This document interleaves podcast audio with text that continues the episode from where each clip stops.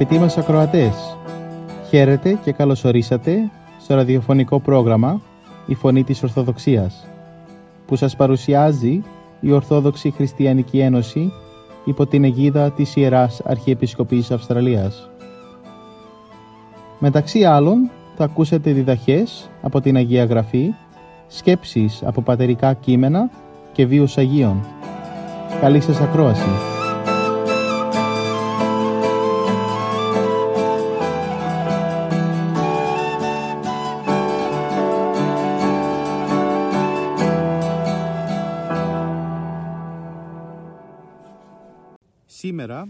Ιατρός κύριος Ιωάννης Ψαρωμάτης θα μοιραστεί με εμάς λίγες σκέψεις για την παραβολή του ασώτου Ιού από του Καταλουκά Ευαγγελίου, κεφάλαιο 15, στίχη 11 έως 32. Σήμερα είναι η δεύτερη Κυριακή του Τριωδίου. Είναι γνωστή σαν η Κυριακή του Ασώτου.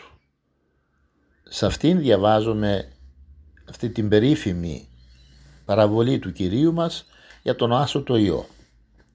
Η παραβολή σε ελεύθερη απόδοση έχει ως εξής. Είπε ο Κύριος αυτή την παραβολή. Ένας άνθρωπος είχε δυο γιους και είπε ο πιο μικρός από αυτούς τον πατέρα του «Πατέρα, δώσ' μου το μερίδιο που μου ανήκει από την περιουσία». Και τους μοίρασε την περιουσία και ύστερα από λίγες μέρες τα μάζεψε όλα ο μικρότερος γιος και έφυγε σε μακρινή χώρα και εκεί διασκόρπισε την περιουσία του κάνοντας άσο τη ζωή. Και όταν τα ξόδεψε όλα έπεσε μεγάλη πείνα σε εκείνη τη χώρα και αυτός άρχισε να στερείται. Τότε πήγε και κόλλησε σε έναν από τους πολίτες εκείνης της χώρας και εκείνος τον έστειλε στα χωράφια να βόσκει χείρους και λαχταρούσε να γεμίσει την κοιλιά του από τα ξυλοκέρατα που έτρωγαν οι χείροι και κανένας δεν του έδινε. Τότε συνήλθε και είπε Πόσοι υπηρέτες του πατέρα μου τρώνε ψωμί και τους περισσεύει και εγώ πεθαίνω της πείνας. Θα σηκωθώ και θα πάω στον πατέρα μου και θα του πω «Πατέρα, αμάρτησα στον ουρανό και σε σένα και δεν αξίζω πια να με πεις παιδί σου. Κάνε με σαν ένα από τους υπηρέτες σου». Και σηκώθηκε και ήρθε στον πατέρα του. Και ενώ ήταν ακόμα μακρά, τον ίδιο ο πατέρας του και τον πόνεσε η ψυχή του και έτρεξε και έπεσε στο λαιμό του και τον φίλησε καλά καλά. Τότε του είπε ο γιος «Πατέρα, ήμαρτον στον ουρανό και μπροστά σου και δεν αξίζω πια να με πεις παιδί σου».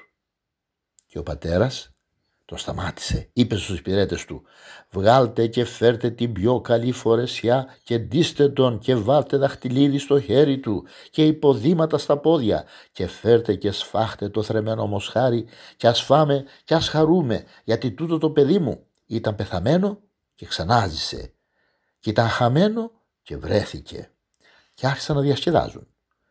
Και ήταν ο μεγαλύτερος γιος του στο χωράφι και όπως ερχόταν και πλησίασε στο σπίτι άκουσε όργανα και τραγούδια και κάλεσε ένας, έναν από τους υπηρέτες και ζητούσε να μάθει τι τάχανα ήταν αυτά.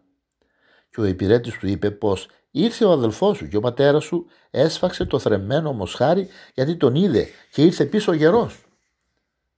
Τότε θύμωσε ο μεγάλος αδελφός και δεν ήθελε να μπει στο σπίτι Βγήκε λοιπόν ο πατέρας του και τον παρακαλούσε και εκείνος αποκρίθηκε και είπε στον πατέρα του Τόσα χρόνια σου δουλεύω και ποτέ δεν παραμέλησα εντολή σου και ποτέ δεν έδωκε σε μένα ένα κατσίκι για να διασκεδάζω με τους φίλους μου.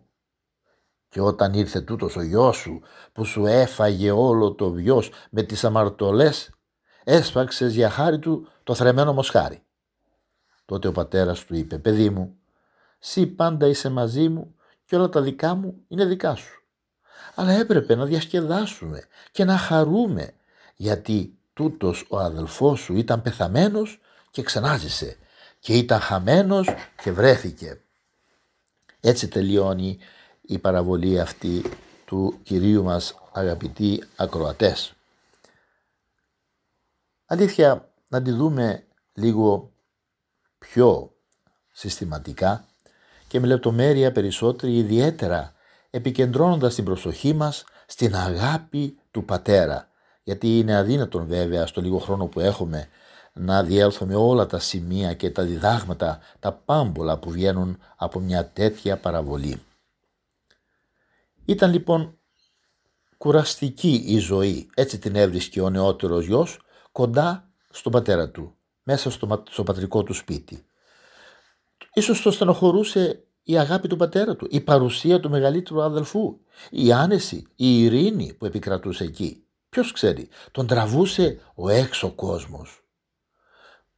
Και η ευέξαπτη φαντασία του τον έκανε αυτόν τον κόσμο θερκτικό, τον έκανε παράδεισο με χαρές, με απολαύσεις, με ελευθερία, χωρίς δεσμεύσεις. Ψυχικά θα λέγαμε είχε πια αποξενωθεί από τον στοργικό πατέρα του. Και να που σε μια κατάσταση έξαψης και δυσφορίας ζητά από τον πατέρα την περιουσία που δεν του ανήκε. Ο πατέρας παρακολουθούσε με πόνο το ψυχικό δράμα του παιδιού του. Δεν ήθελε να τον κρατήσει με τη βία. Λοιπόν του έδωσε πλούτη από τα πλούτη του και εκείνος, χωρίς να ευχαριστήσει καν και να αποχαιρετήσει τον λυπημένο πατέρα του, έφυγε χαρούμενος σε μακρινή χώρα, σε χώρα φαύλη και άσωτη. Και εκεί μακριά από τη στοργική κυδαιμονία του πατέρα σπατάλησε την πατρική περιουσία ζώντας άσωτα. Οι αμαρτωλές διασκεδάσεις, το πλήθος των κολάκων, οι φίλοι, οι φίλες της κακής ώρας τον απογύμνωσαν από τα αγαθά του. Και όταν εκείνοι τον είδαν πτωχό και πεινασμένο, τον εγκατέλειψαν, ξένο και αβοήθητο. Για να μην πεθάνει από την πείνα, σε εκείνη τη χώρα, έγινε άθλιος χειροβοσκός, που επιθυμούσε να χορτάσει την πείνα του από τα ξυλοκέρατα, που ήταν τροφή των χείρων. Κανένας και αυτά όμως ακόμα του τα απαγορεύανε. Κρυφά ροκάνιζε κάποιο ξυλοκέρατο για να χορτάσει την πείνα του. Η μεγάλη του όμως θλίψης, η μεγάλη αμαρτία που είχε πέσει τον έκαμε να συνέλθει. Η κατάπτωσή του, ο εξευτελισμός του τον έκανε να θυμηθεί ζωηρότατα τι την αγάπη του πατέρα που πλούσια φανερωνόταν και στους υπηρέτες του. Αυτό είπε πως οι υπηρέτες του πατέρα μου ζουν πολύ καλύτερα από μένα. Ποθούσε τώρα να γίνει δούλος στο σπίτι του πατέρα του ενώ πρώτα ήταν αφέντης. Και ο πατέρας όλο αυτό το διάστημα ούτε για μια στιγμή δεν είχε ξεχάσει τον άσο το γιο, τον αποστάτη. Με τον νου και την καρδιά του τον παρακολουθούσε στον τόπο της αθλειότητος. Έλπιζε πως κάποτε με τη θλίψη της αμαρτωλής ζωής και την ταλαιπωρία των συμφορών θα τον ξανάφερναν κοντά στο πατρικό σπίτι. Και να που μια μέρα τον είδε να έρχεται ρακένδυτος, ανυπόδητος, βρώμικος, καταβεβλημένος, σαν ζητιάνος να προχωρεί δειλά βήματα. Η πατρική του καρδιά όμως του μίλησε. Αυτή του είπε ότι αυτός είναι, το παιδί του, ο νεότερος γιος του. Ο γέρος πατέρας με νεανική ορμή κατεβαίνει τις σκάλες του αρχοντικού, τρέχει να προϋπαντήσει το γιο του, πέφτει στο, στον τράχυλό του και τον αγκαλιάζει θερμά και τον καταφυλεί με στοργή ενώ δάκρυα χαράς κυλούν στο πρόσωπό του. Δίνει διαταγή να τον λούσουν, να τον ντύσουν, να τον στολίσουν. Δίνει εντολές το καλύτερο γεύμα, το θρεφτάρι, αυτό να σφάξουν για να εφρανθούν όλοι. Τα ξέχασε όλα. Έγινε τώρα το παιδί του που το είχε πεθαμένο, βρέθηκε Αγαπητοί αδελφοί ακροατέ, απέραντη η πατρική αγάπη, απεριόριστη η ευρύχωρη καρδιά του πατέρα, ασύλληπτη, απερίγραπτη η στοργή του Θεού Πατέρα για όλους μας. Όλοι μας λίγο ή πολύ είμαστε κάπως άσωτοι. Σπαταλούμε τα υλικά και πνευματικά δώρα του Πατέρα. Μολύνομαι την εικόνα Του εξευτελίζουμε το όνομά του. Τον αρνούμεθα πολλές φορές. Ζούμε τώρα αυτές τις εποχές σε μια τέτοια είδους κοινωνία που εντελώς έχει ξεχάσει τον Θεό Πατέρα.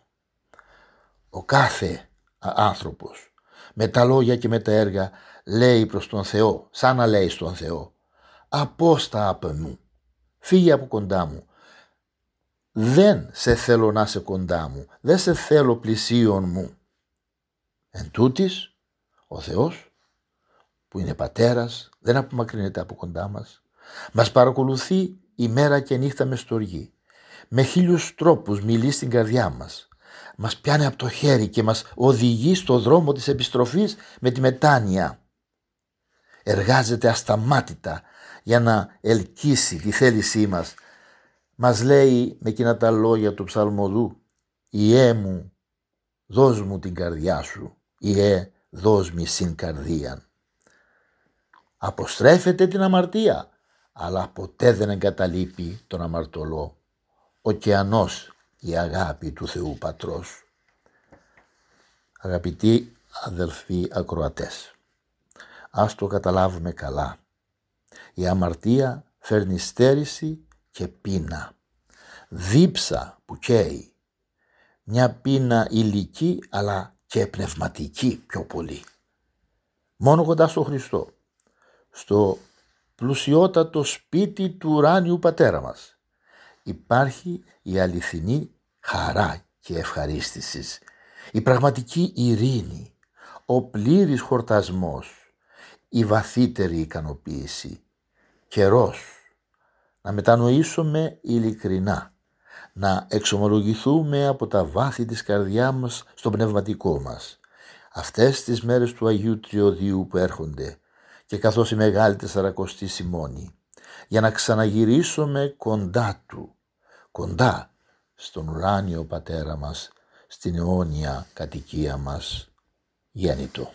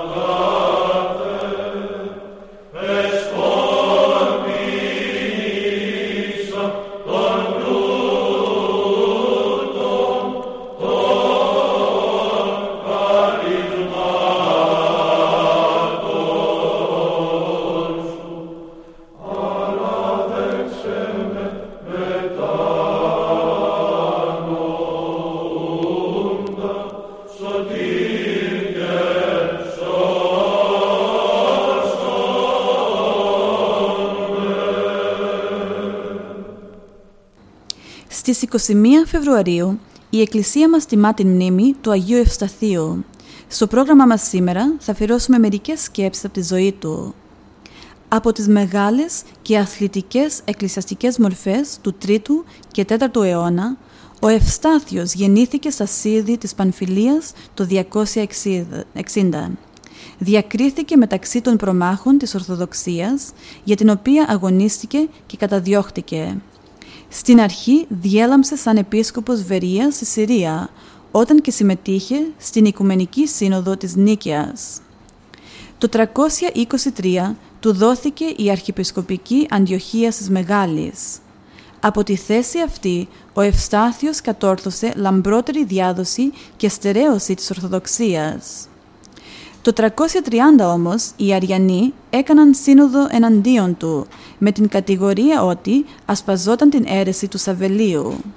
Επίσης, αφού δροδόκησαν κάποια γυναίκα ελαφρών ηθών, την παρουσίασαν στη σύνοδο και είπε ότι είχε σχέσεις με τον Ευστάθιο και μάλιστα ότι από τις σχέσεις αυτές απέκτησε και παιδί. Περιτώ δεν να πούμε ότι μετά τις συκοφαντίες αυτές, οι Αριανοί κατόρθωσαν και εξόρισαν τον Ευστάθιο στην Τριανούπολη της Θράκης, όπου και πέθανε. Ο λαός βέβαια ξεσηκώθηκε και δεν δεχόταν να αναγνωρίσει κανέναν διαδοχό του. Η μνήμη του ζούσε στο ποιμνιό του σαν άντρα που άνοικε στους αθλητές και μάρτυρες της πίστης. Περίφημο λόγο για τον Ευστάθιο εξεφώνησε ο Ιερός Χρυσόστομος. Συνεχίζουμε το πρόγραμμά μας με μερικές σκέψεις για την καθαρότητα της ψυχής. Ο άνθρωπος, για να διατηρήσει την ψυχική του καθαριότητα, πρέπει να αποφεύγει όλα εκείνα τα κακά που τρέφουν τα πάθη, να κόψει δηλαδή τις αιτίες των παθών. Πρέπει ακόμη με την προσευχή και τη μελέτη των Θείων Γραφών να διώχνει τους ρηπαρούς και βρωμερούς λογισμούς που τον μολύνουν. Το κακό βέβαια δεν θα υποχωρήσει. Αλλά και εμείς δεν πρέπει να αποχωρούμε γιατί έχουμε μαζί μας τον πανταδύναμο Θεό. Ποια δύναμη έχει ο σατανάς μπροστά στην δύναμη του Θεού; Και αυτή που έχει, που του την παραχωρεί ο Θεός, μόνο για να μας δοκιμάζει. Όταν αγωνίζεται κανείς για την καθαριότητα της ψυχής του, δεν πρέπει να σκέφτεται τι θα πούν οι άνθρωποι, αλλά τι θα πει ο Θεός. Οι άνθρωποι έχουν κριτήρια διαφορετικά από τα κριτήρια του Θεού. Αυτό που κάνουμε για την ψυχική μας καλλιέργεια δεν το κάνουμε για τους ανθρώπους, για να μας επενέσουν και για να μας έχουν ψηλά στην συνείδησή τους, αλλά το κάνουμε για τον Θεό, που μια μέρα θα μας κρίνει για τα έργα μας. Τότε που θα δώσουμε λόγο για το πώς πολιτευτήκαμε στην ζωή μας. Ο αγώνας για την ψυχική μας καθαρότητα πρέπει να γίνεται σύμφωνα με τα διατεταγμένα από τον Κυρίο, τους Αποστόλους και τους Πατέρες της Εκκλησίας. Ο Απόστολος Παύλος λέει «Ουδείς στεφανούτε εάν μη νομίμως αθλήσει». Δεν μπορεί κανείς να προχωρήσει στην αρετή αν δεν ακολουθήσει τον δρόμο της νηστείας, της προσευχής και της μελέτης των Θείων Γραφών που βαδίζουν οι πατέρες της Εκκλησίας μας. Δεν μπορούμε εμείς να χαράξουμε δικό μας δρόμο. Νομοθέτης είναι ο Χριστός και όχι εμείς. Εμείς είμαστε εκτελεστές του νόμου Του. Μόνο ο τέλειος Θεός μπορούσε να δώσει νόμο τέλειο για την σωτηρία μας.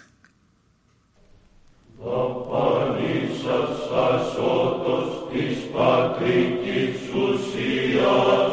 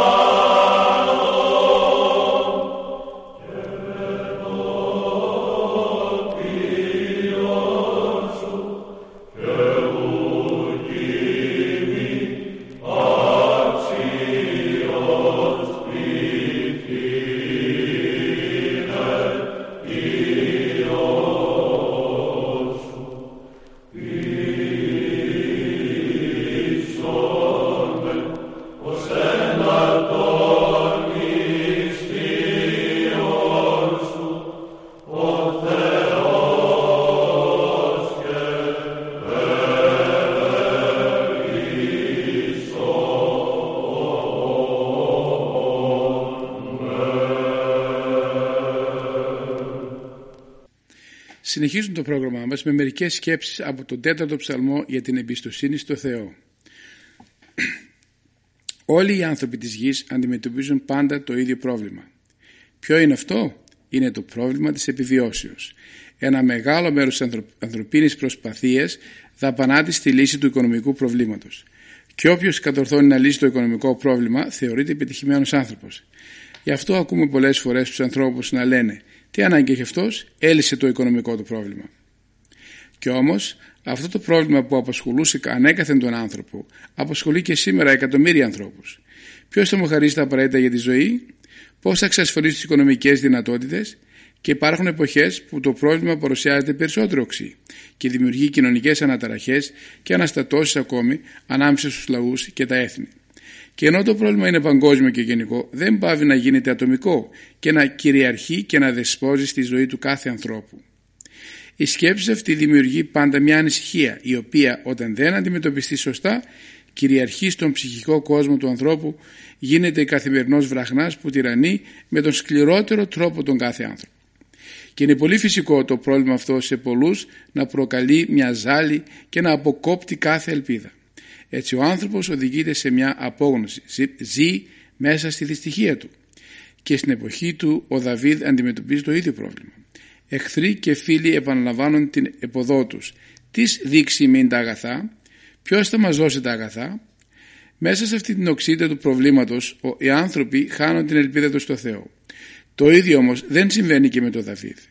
Ελπίζεις στο Θεό. Ελπίζεις σε εκείνον που τρέφει τα πετεινά του ουρανού και φροντίζει για τα κρίνα του αγρού. Ελπίζεις στην αγάπη του Θεού. Ελπίζει ότι ο Θεός θα προνοήσει και για αυτόν και για το λαό του.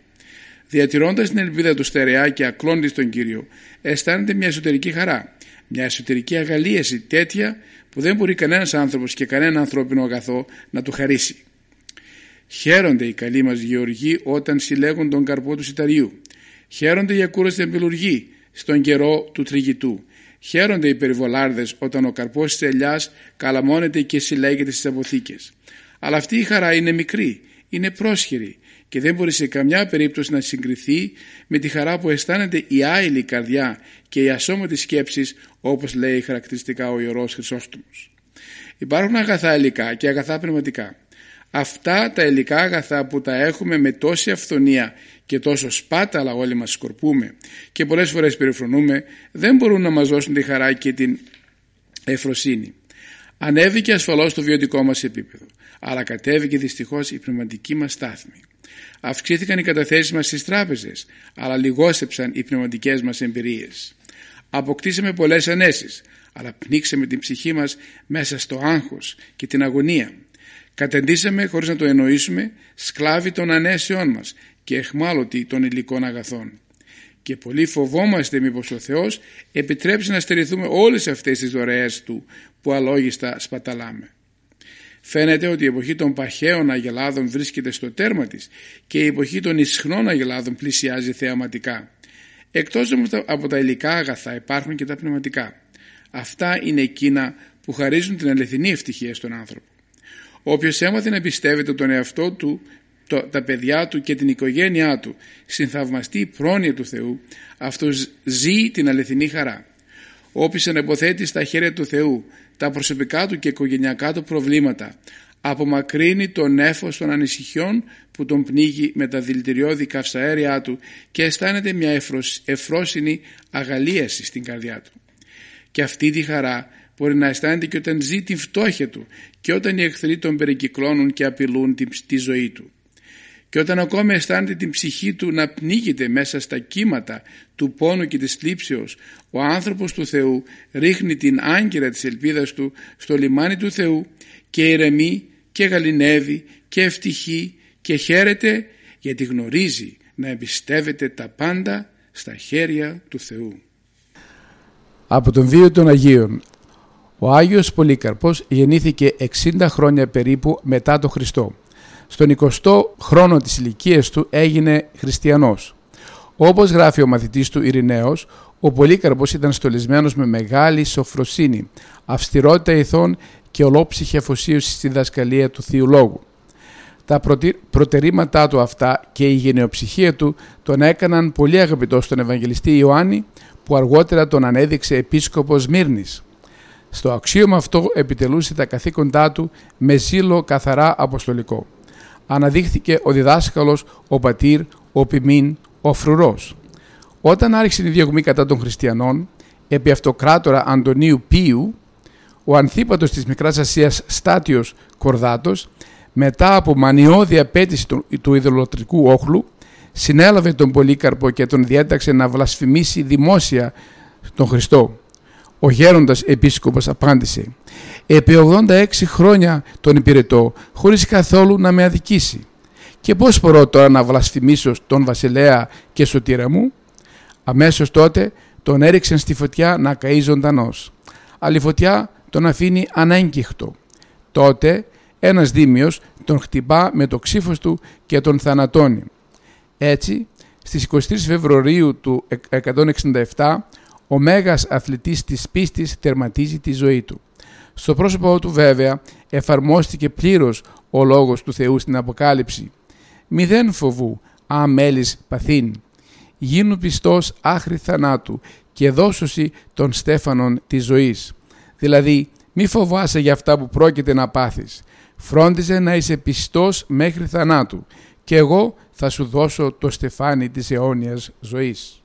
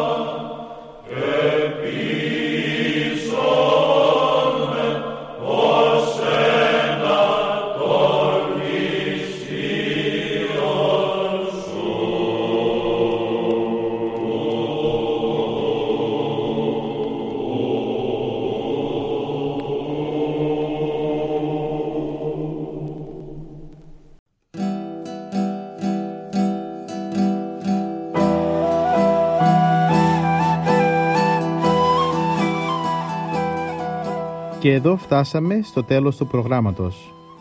Σας ευχαριστούμε για τη συντροφιά σας και θα είμαστε και πάλι κοντά σας την επόμενη εβδομάδα.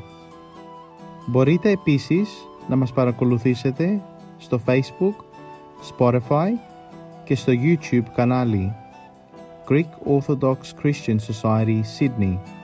Αγαπητοί μας ακροατές, ο Θεός μαζί σας. Χαίρετε.